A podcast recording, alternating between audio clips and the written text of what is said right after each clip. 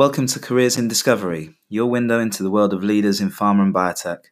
Brought to you by Singular Talent, making hiring better for organizations involved in drug discovery and R&D. Benedict Cross, head of functional genomics screening at Horizon Discovery, joins us for this week's episode, in which we discuss the impact of CRISPR on drug discovery, why knowing what not to do can be the most significant thing you can learn, and how the outcry over GMO kickstarted his career.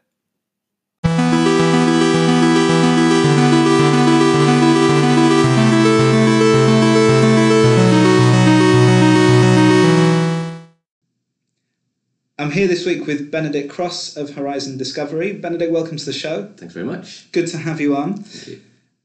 To start with, can you tell us a little bit more about Horizon as a company and the work that you're doing here? Yeah, absolutely. So we, um, Horizon, we are a translational genomics company. We're based just north of Cambridge, UK.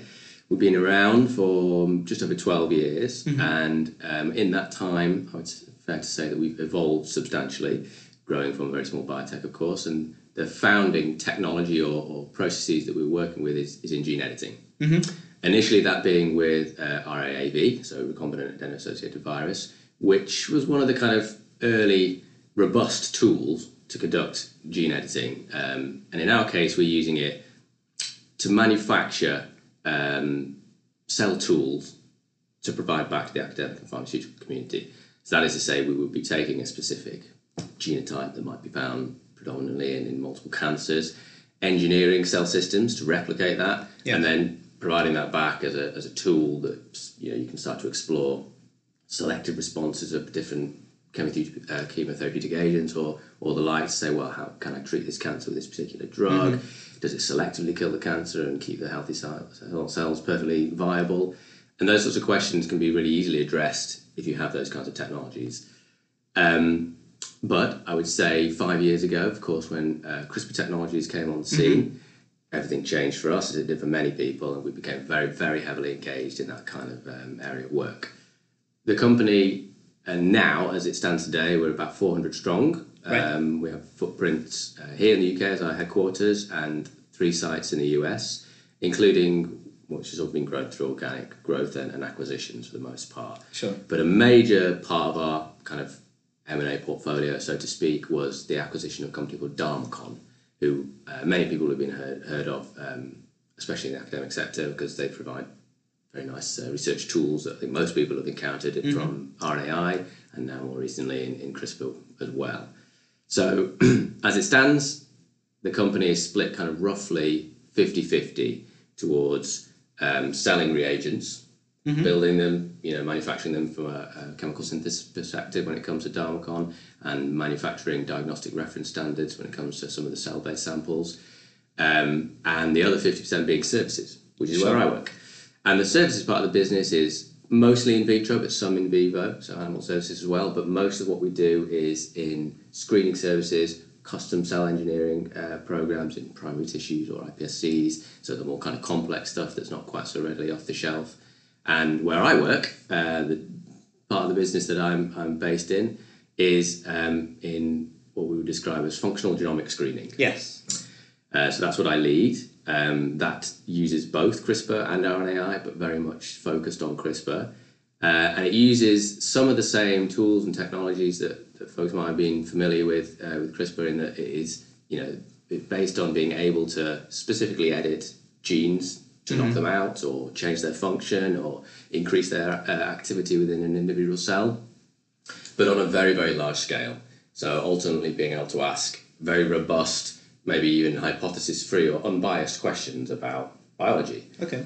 Um, so a simple example would be, you know, how does uh, a given phenotype depend on a particular genotype, so a particular gene signature?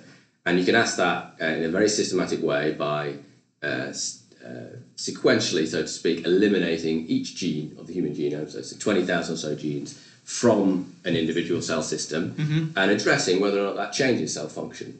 And you can do that in lots and lots of different ways, uh, and you can apply that principle to lots and lots of different research questions. And ultimately, that's a kind of a fundamental trick of geneticists and cell biologists, Sure. which is to say, if I take this gene away from the system, what changes in the way the cell behaves, or maybe what changes in the way that disease manifests in that, mm-hmm. in that model system. And that can start to tell you some really interesting things about Yes. biology and drug discovery as well. Yeah.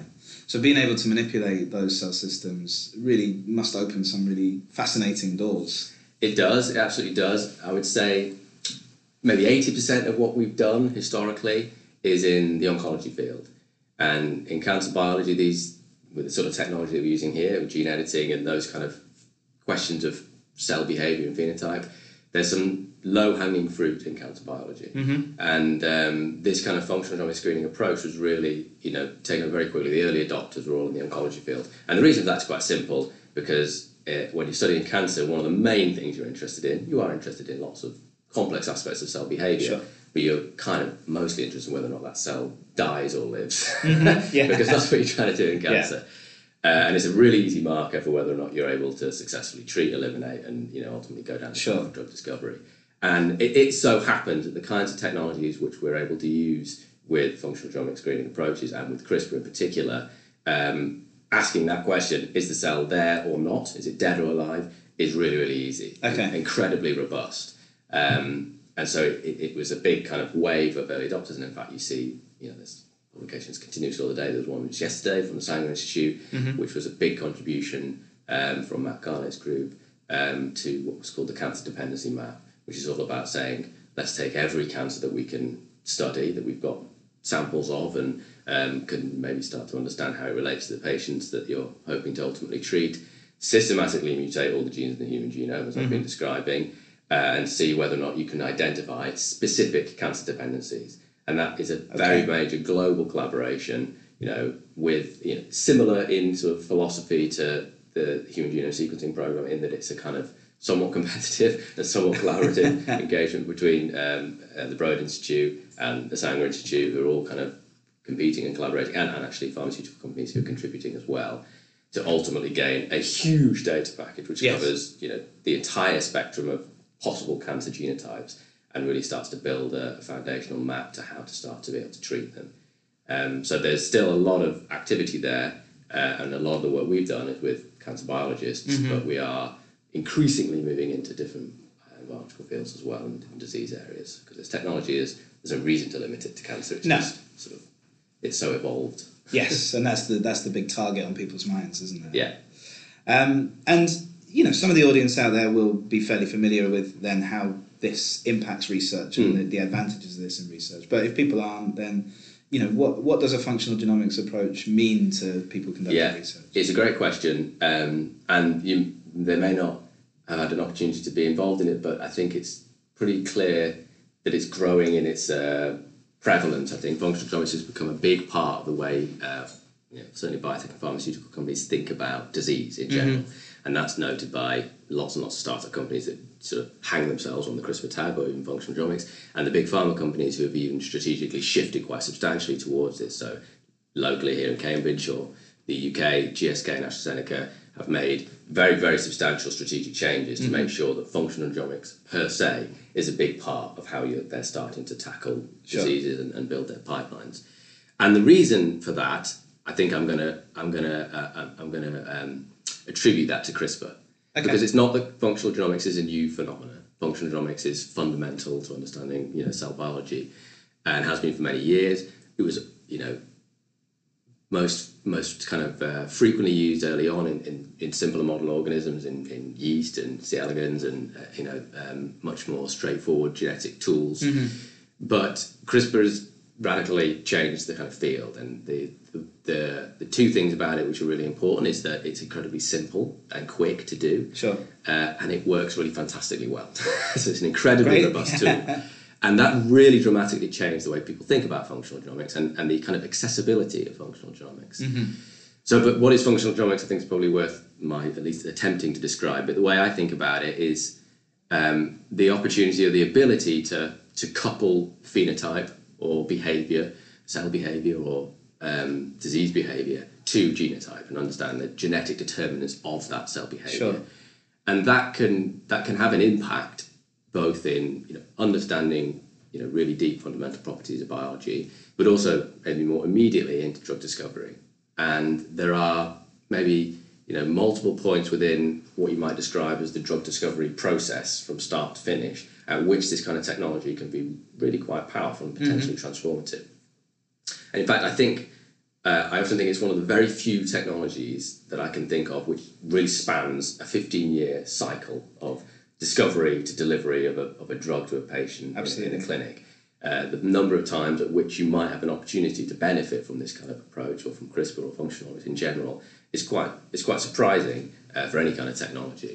Um, so a few examples on that spectrum. You might think of an opportunity to understand um, what genes you might want to target in order to develop therapeutics, and that's the very start of a Yes. journey of drug discovery.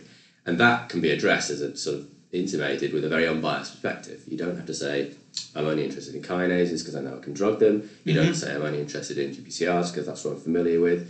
And, and as we were discussing earlier, a big problem with drug discovery is a sort of confluence on a very small area of the genome Yes. of, of targets which are ultimately, you know, really going to, you know, uh, be focused on by the pharmaceutical uh, big players. And this kind of, you know, unbiased um, CRISPR-based approach allows you to say, well, let's just forget about that. Let's say we don't know where we're starting. Let's just say what targets could appear, genes that is, which we could ultimately start to understand how they influence disease, and maybe then subsequently build on um, the therapeutic potential of that discovery. Right.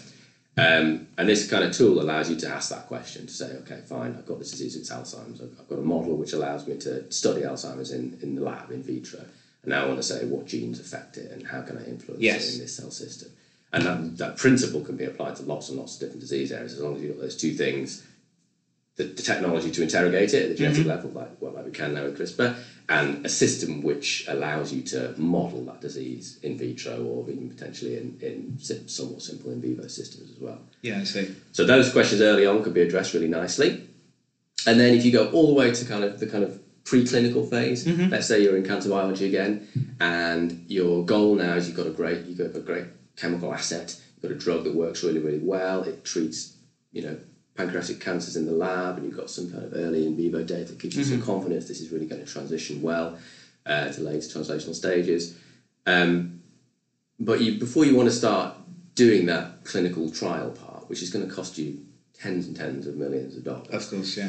maybe you want to start to address that kind of unknown space and say, well, what happens when I put this into a patient population?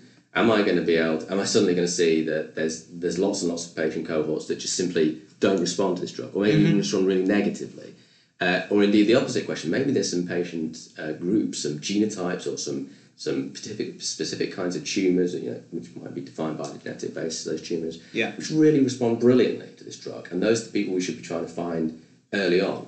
Uh, so this is precision medicine, and you get the opportunity with the CRISPR-based sort of screening technology to ask that question before you go anywhere near the clinic and start to predict how patients are going to respond Right. by taking a somewhat unbiased perspective and saying, let's look at all 20,000 genes, mutate them in this one relatively straightforward and relatively inexpensive experiment, especially compared to what's about to happen in the clinic, uh, and see whether or not we can start to identify patient cohorts which selectively do respond and don't respond and design a better clinical trial and go towards that possibility of uh, targeting stratified medicines to the right groups. Yes.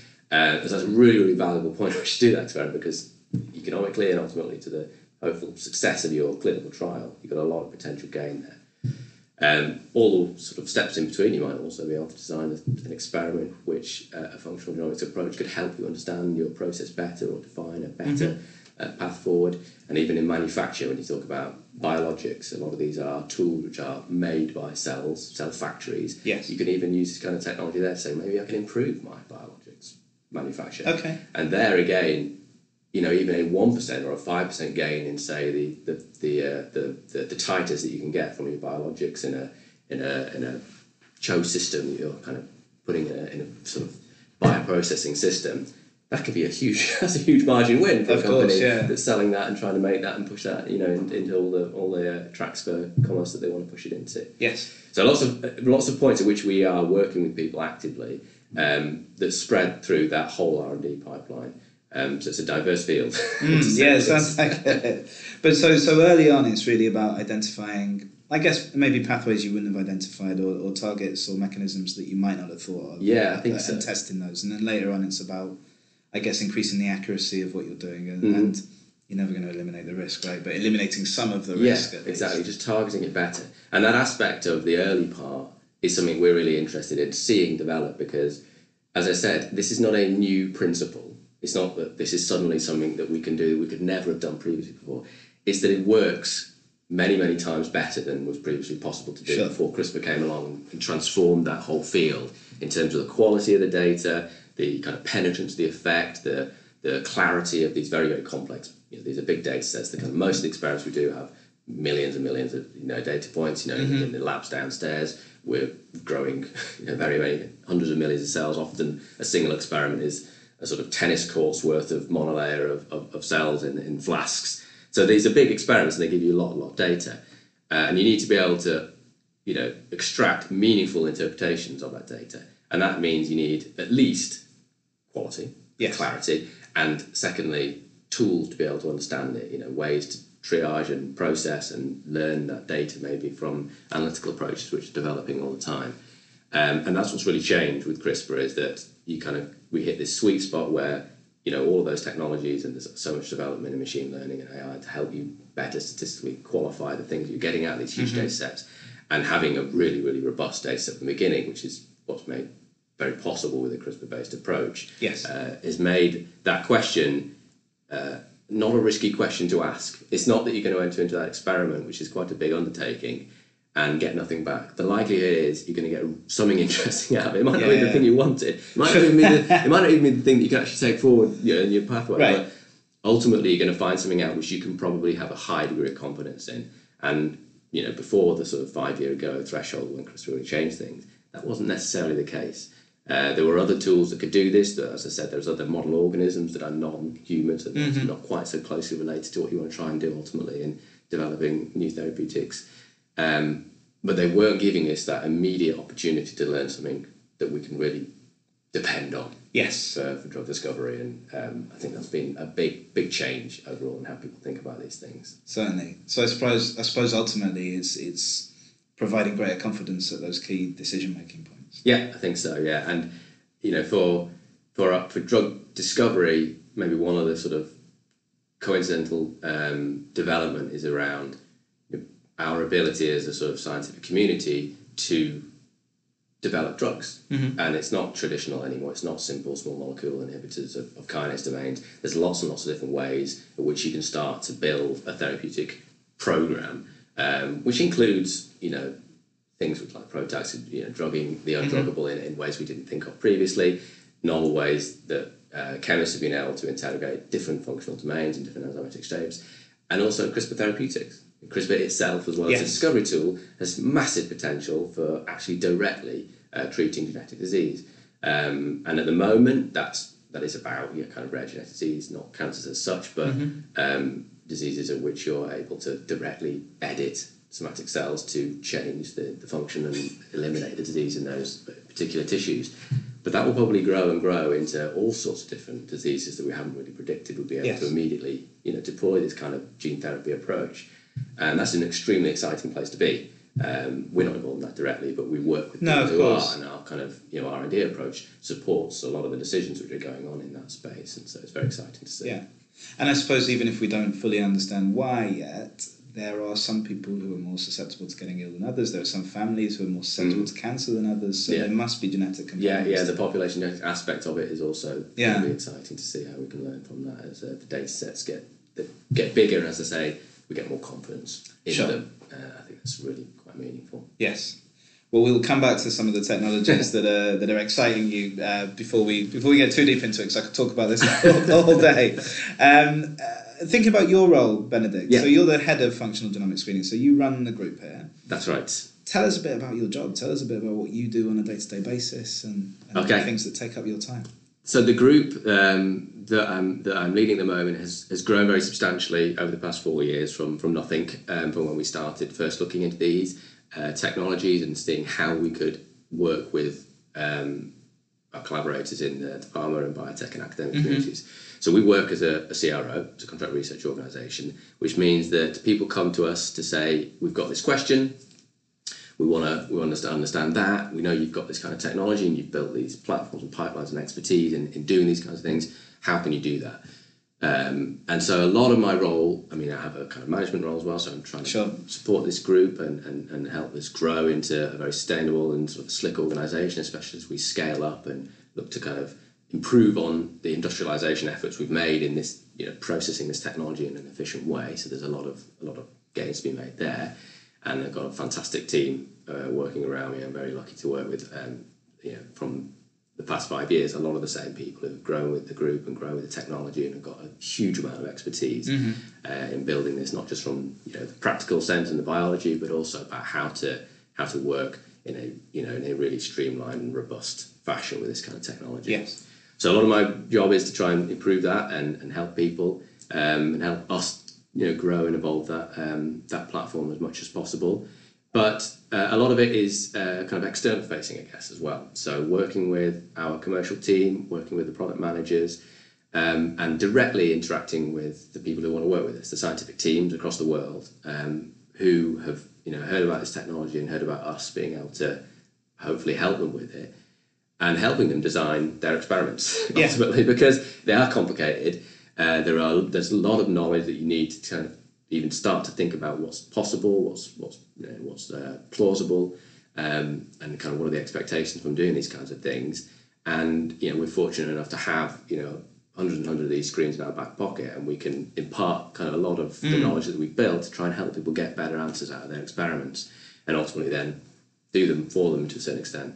So there's a huge amount of uh, consultancy, really, a huge amount of talking to people, learning Yes. about what they're doing and how they're doing it, and trying to you know advise and recommend uh, the best way forward, which is extremely interesting, as you'd imagine. Yeah, I'm sure. Very privileged to get exposure to lots of different people's philosophies about how to do drug discovery, Mm-hmm. lots of different points in the process as we've discussed, and, and how you know this kind of technology might be helpful for them.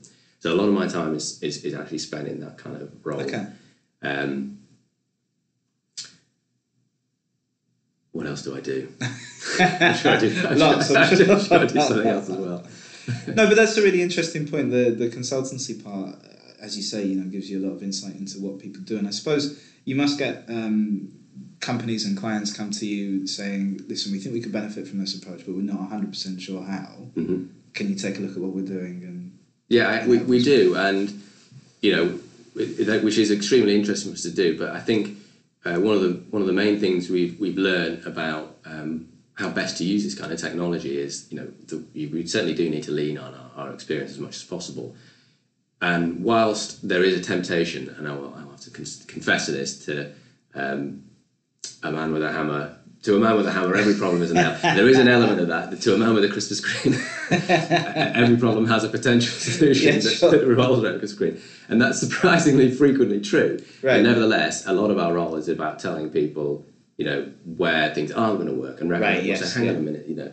Yes, this is this is possible, but maybe you'll get more out of the experimental approach if you do it in this way. You know, so we've got to we've got to guide people in the right direction because mm-hmm. ultimately, you know, people come to us because you know we are hopefully going to help them get to success, and so we aren't really a kind of one one size fits all. There's a lot of kind of know, Yeah. say custom thought about around it, and that requires a sort of a depth of experience within the group, and, and you know that's around the technology, but also around disease areas. So Yes. of course we have 12 to 15 of us who all come from completely different areas of, of, of biology. There's there are cancer biologists, but there are lots of people from neuroscience and, and, and other all sorts of metabolic disease pathways as well, working on um, from their academic careers, and we bring that collective experience to everybody's problem. So when we when we find out what people are interested in, then we assemble the appropriate team, if we possibly can, um, to come and address those questions and try and find the best way forward. And Yes. and that kind of you know making sure we have that that rigor, that scientific rigor and integrity, so that we're not leading people down the wrong path,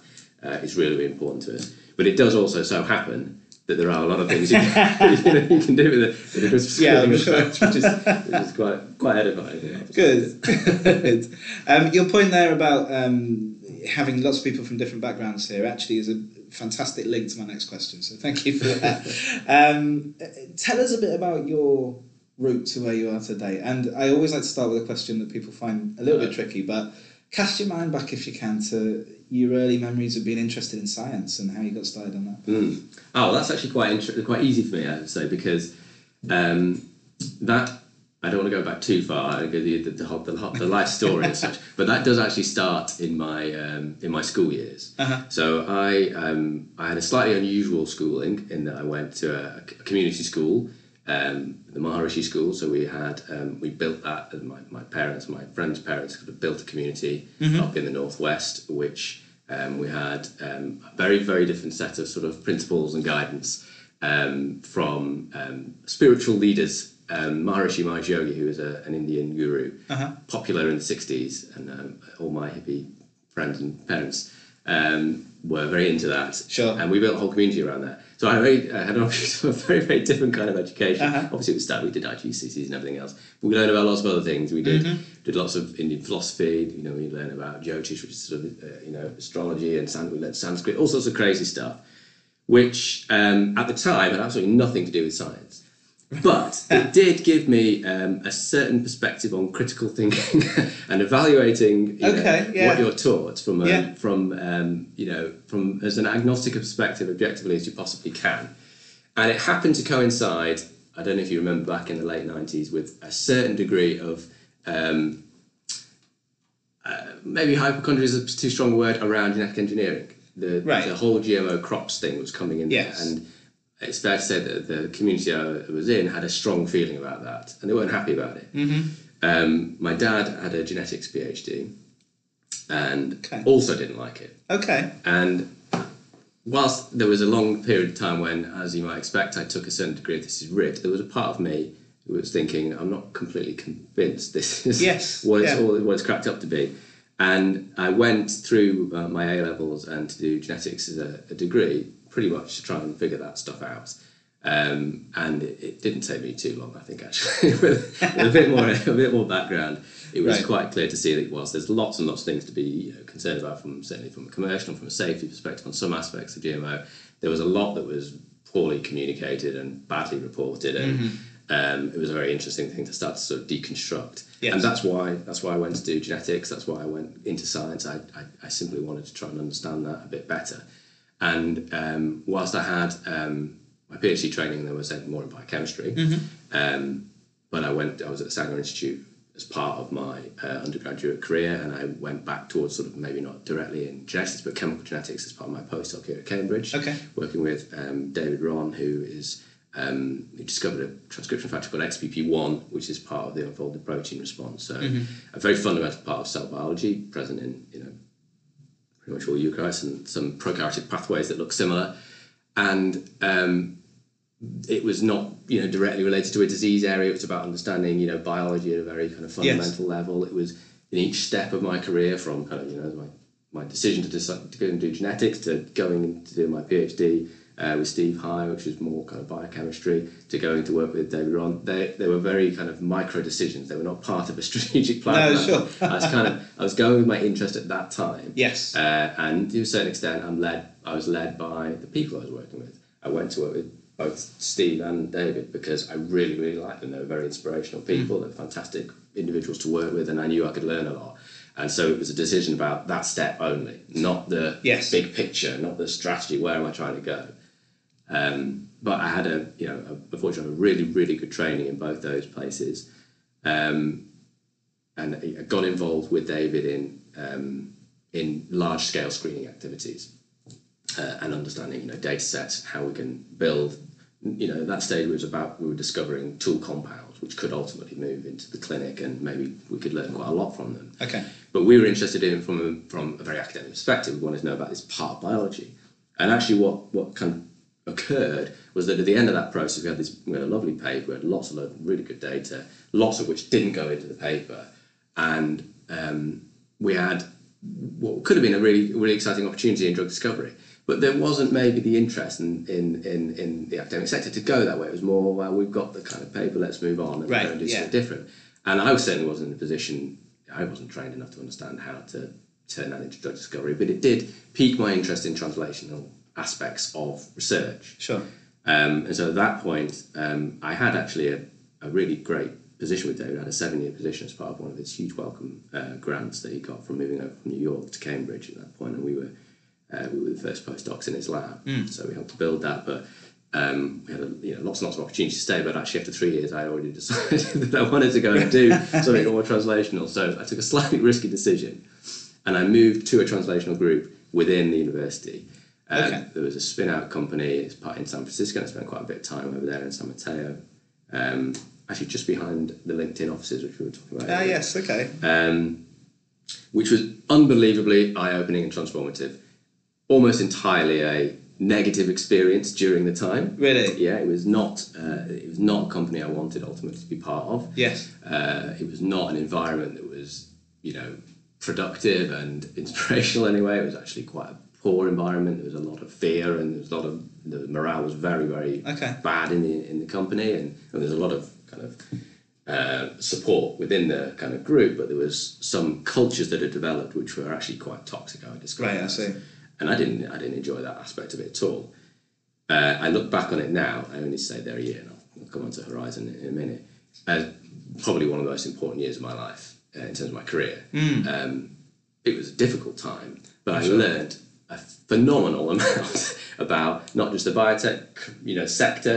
Um, you know, actually, a lot of that's not translated to other companies, of course, but you know, about how people interact, about individuals, Right. you know how everybody um, within a, kind of you know, that was a relatively small company, but it still had structure to it to a certain extent, and lots of different roles in it, and the way people interacted, the way decisions were made, the way leadership manifested, um, and, you know, lots of this was things that I thought. That's an, that's an observation that is extremely important because I want to make sure I never do that ever again. and I hope to try to even avoid that. Sure. career, But that is almost that's almost the most useful thing. Yeah, of course. Um, and in fact, that's one of the things David Ron was very fond of it, you know, from an academic perspective, not, not in terms of management, but in terms of decisions. One of the most useful decisions you can ever make is about what not to do. yes. You know, the most clinical decision you can make in a research path is that there's a, that it's a dead end and you move on, you forget about it as quickly as possible. You learn the negative answer and you can take that out of your out of your strategic plan. Yes. From a career perspective, there was a lot of that.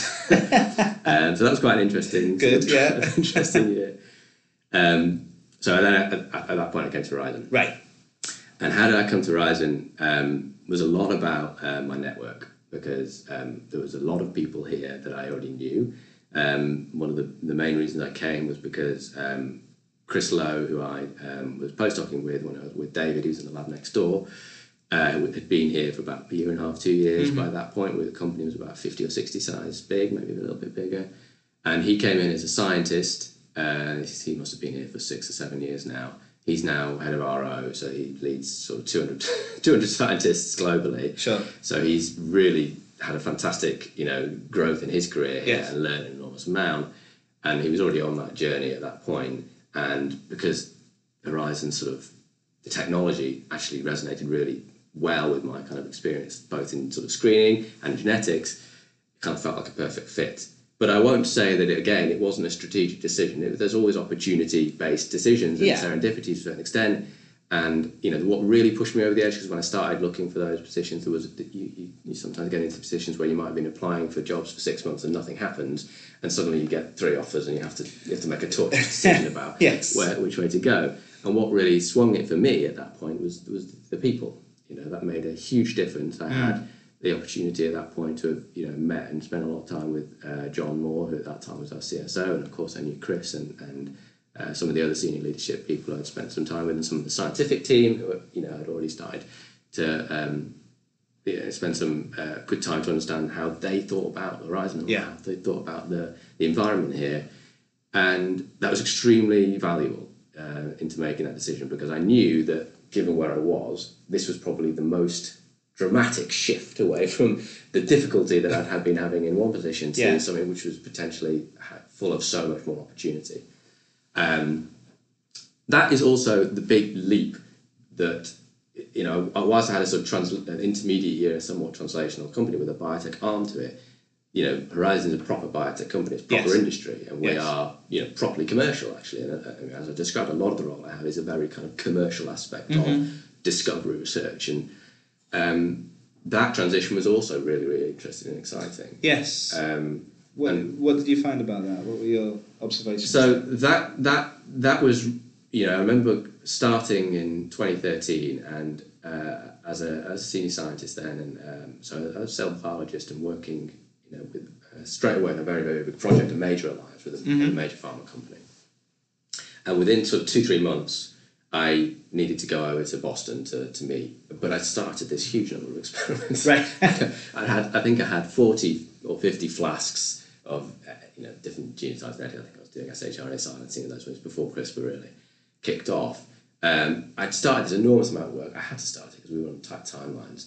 And, but then I had to disappear. And of course, Yes. to my academic, I was like, what the hell? This is terrible. Am I gonna, I've got to somehow persuade these poor people to come and help me out with this work.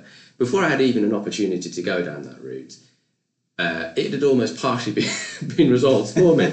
and people would already come over and said, well, I'll take this, I'll Yeah. do this, this person over here is going to do this, made this schedule. You know, they knew I was, was fairly new. And I had this fantastic sense of support Right. immediately. And that's what everybody tells you is the difference between academia and industry, which is in academia, you're pursuing your own career, you're working collaboratively. I felt like I was hugely collaborative as a postdoc, working with chemists and physicists, and you know, it was it felt like a really dynamic, collaborative environment. But the reality is, it isn't. And Right. only, it, it- only when you come to, and there's only one currency of success, which is kind of papers and you know academic career. Yeah, okay. In industry, it's totally different.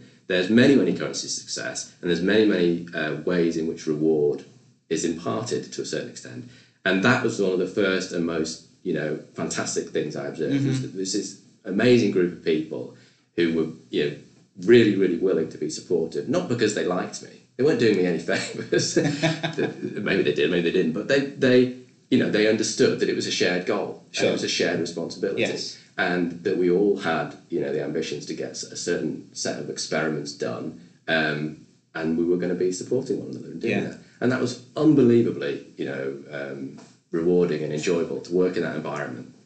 And I don't think it's unique. I think it's, there's a certain specialness associated with any group and you know sometimes it's more special than others. I think Yeah, of course. you know Horizon is a special place to work and the group that uh, I work in I feel like you know has got you know a, a really really great culture of that still uh, but I think that in general is a principle of industrial research, and as Mm. well as all the sort of you know efficiencies and commercialization and goals towards you know getting something kind of really translational Yeah, to benefit patients ultimately. That journey of the, you know the, your day to day life has the potential to be a, a very very different um, culture, and I think that was something that really really Hmm. you know piqued my interest, and I think being fulfilled by that was a, a big reason to why I've been able to you know grow my career and be successful here myself and also hopefully ultimately for, for what we're trying to do with the, Yes. the technology we're using.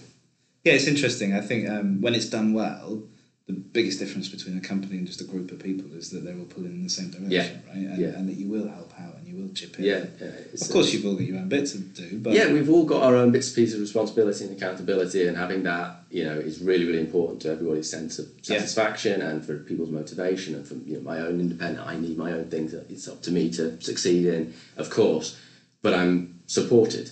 And you know, in fact, in terms of lessons learned, that's one of the major things is that you know I, I know now finally that I certainly can't do everything. Yeah. You know, and it's really you know being able to collaborate effectively and know people's strengths and you know support one another where you know there are kind of you know mutually beneficial opportunities to do so is is a really satisfactory way to mm-hmm. work and you know ultimately I think probably a lot more efficient. Absolutely. So let's talk about a topic that um, I am very uh, interested in, and I know you are as well. Um, what you get an opportunity to see lots and lots of different things that are happening in the industry from a from a drug discovery point of view, from a scientific point of view, and from a technology point of view. Yeah. What's out there that's really exciting at the moment? What, are you excited about?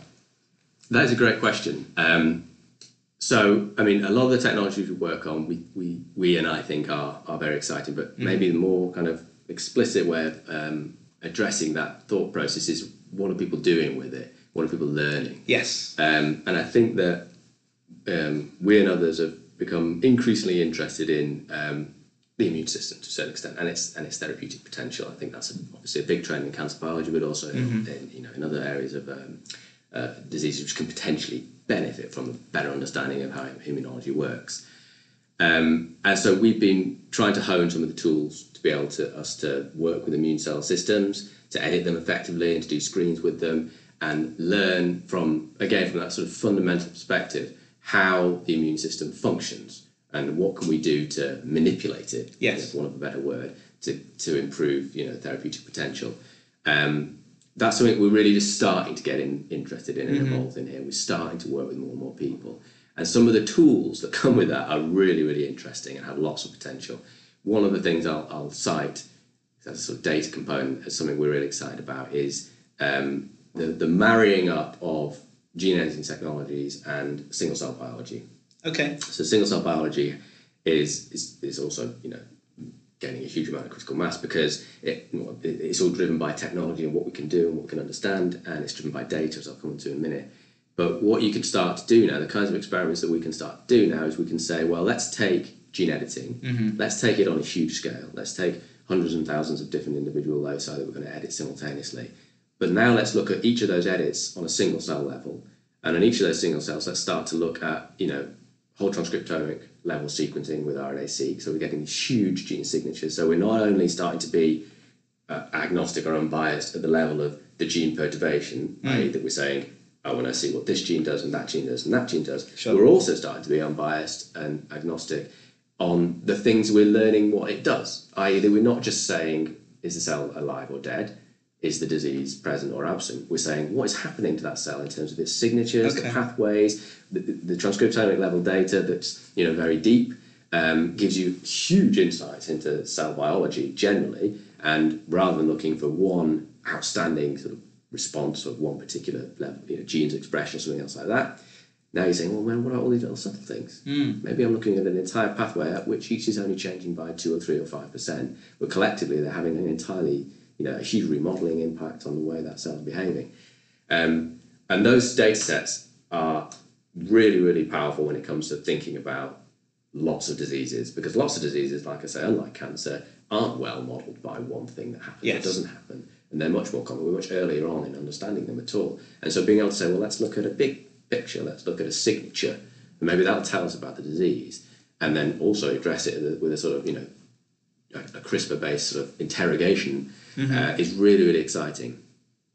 It's very data dependent though, and uh, this is one of the things we've learned is that as you move into that level of single cell biology and these deep data sets, you actually start to completely. You need a sort of brain shift Right. in how you think about what that data is, Yes. what it looks like. We had a similar sort of shift when we moved to you know looking at the whole genome instead of looking at one gene at a time, and now we're going again on taking kind of huge numbers of genes and looking at huge numbers of outputs in terms of the biology. Um, and you don't, you can go through it and say this gene's doing that, that gene's doing this, this gene's doing that. But actually, the way these data are most adequately handled, because they're so kind of multi-parametric, Yes. is to look at it from a much higher altitude and use machine learning to say, okay, okay, algorithms, you tell me what's similar about this cell and that cell I see. Yeah. and you've got all this data. Yeah. We've trained it. You know, there are lots of different, um, you know, uh, evolutions of principal component analysis that allow you to take very multifactorial data and come up with something which humans can visually interpret Yes. as well as looking at the data. And that transition of being able to do that with, with the statistical tools and, and data processing that we now have is really, really exciting. Uh, but again, it's a completely different way of thinking about biology because you're sort of you're always going back to thinking about emergent properties. it's almost sort of, you know, it almost feels a bit like going back to 50 years ago when you didn't necessarily have a clear understanding of what you were measuring. And Sure. You're just looking at something kind of arbitrarily or abstractly describing as it as cell behavior. We're kind of thinking about cells in that point to a certain extent as well, um, which is actually really exciting because. I mean, that will change over time as we get better ways to interrogate this data. But you know, in terms of having a, a paradigm shift and you know being able to do new things, that's that's very exciting. Yeah, I suppose it's almost like the leap into quantum physics, isn't it? It's, it's being able to go beyond. Well, we know it works. We're not one hundred percent sure why. To well, let's let's find out why. Let's Yeah. look at it in that much detail that we find out why what's actually happening. Yeah, exactly. That, that huge amount of extra data is uh, is going to be a big part of um, how people make big decisions in, in, in drug discovery in the times to come. And again, as, as I said, we're not we're not directly involved in therapeutics in terms of what's exciting about therapeutics.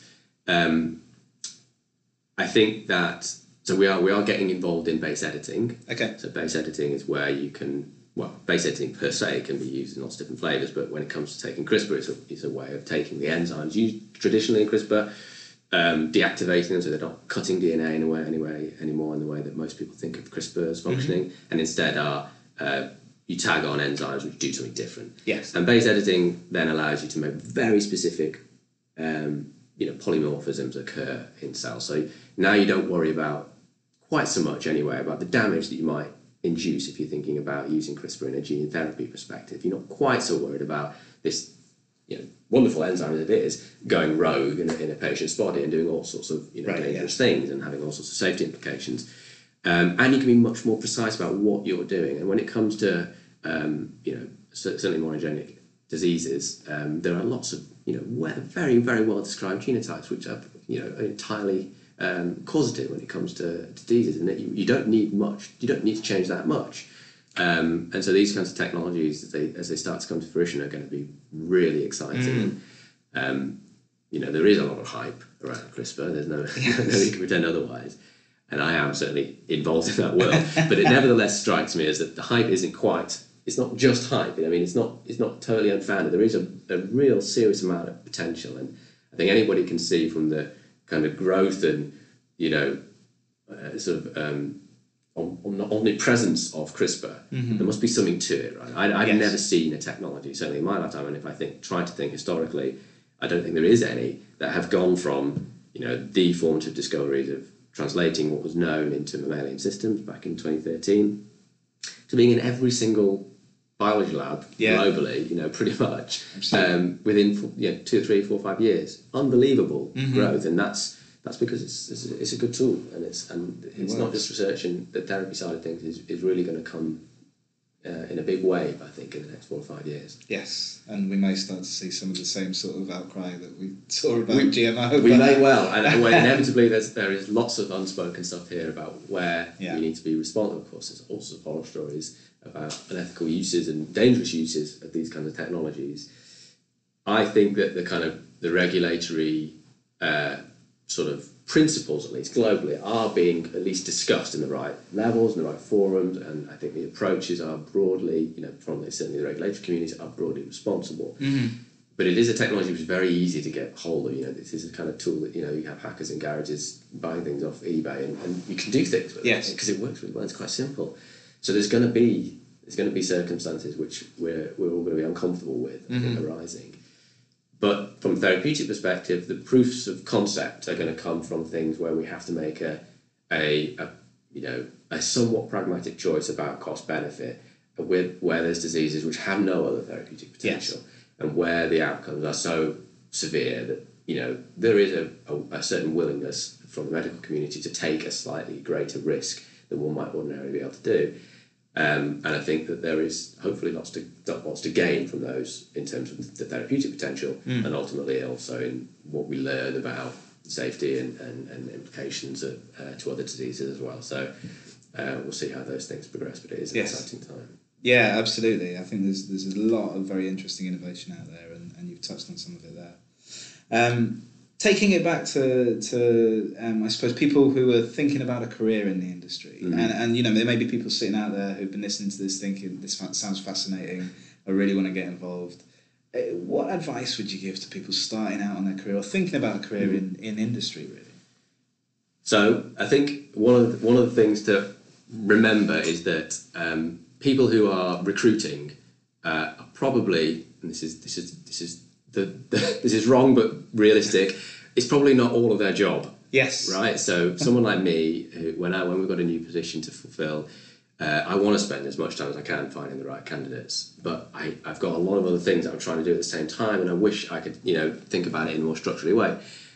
When I'm when I'm doing looking through CVs and trying to find things, I am I'm taking a relatively headline view at things, and so I think there is a, a lot of um, a lot a lot to be gained from you know seeking kind of support and maybe even professional help in gearing up your CV. yeah, okay. You know, because I, I didn't do it, and I spent a long time firing out random CVs and mm-hmm. telling people what I did in a postdoc four years ago that had absolutely no relevance whatsoever to what the company was doing.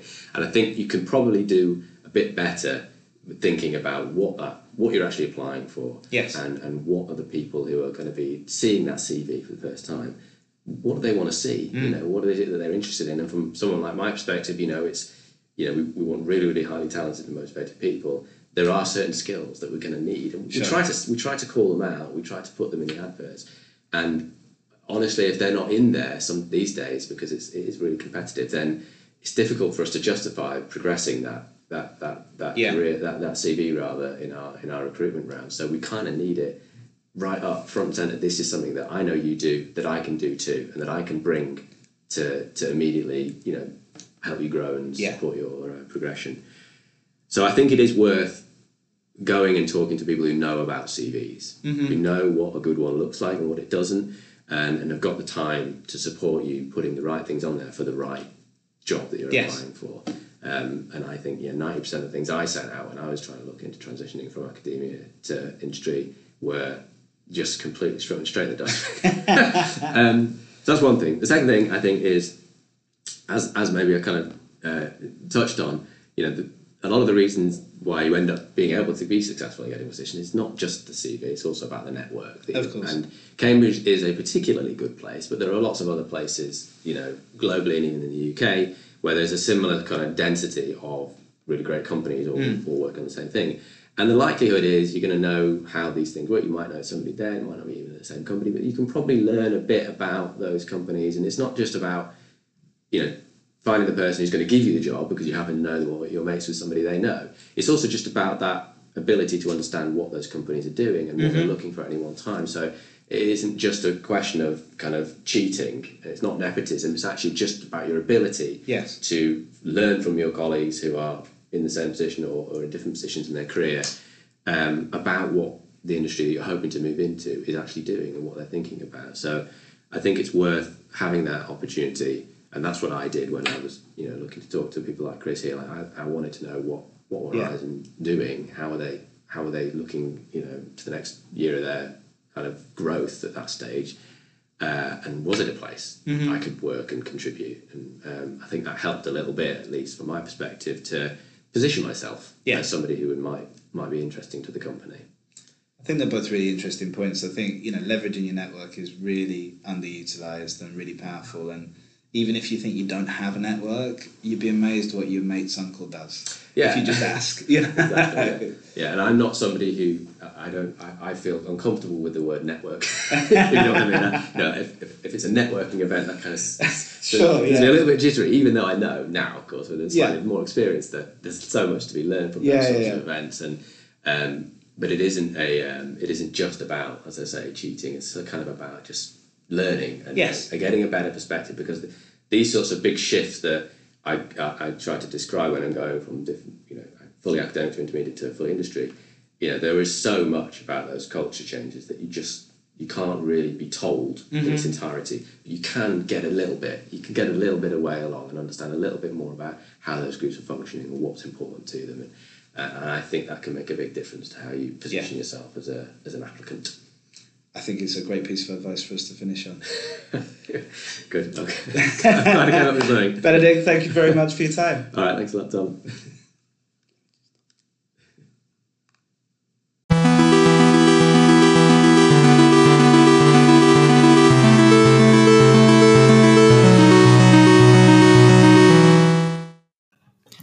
Thanks for joining us on Careers in Discovery, and don't forget to subscribe for more insight into the world of drug discovery and R&D. Do take a look at our sponsors, Singular Talent, and their mission to make hiring better for companies and individuals in drug discovery and R&D. You can find them at www.singulartalent.io. See you next time.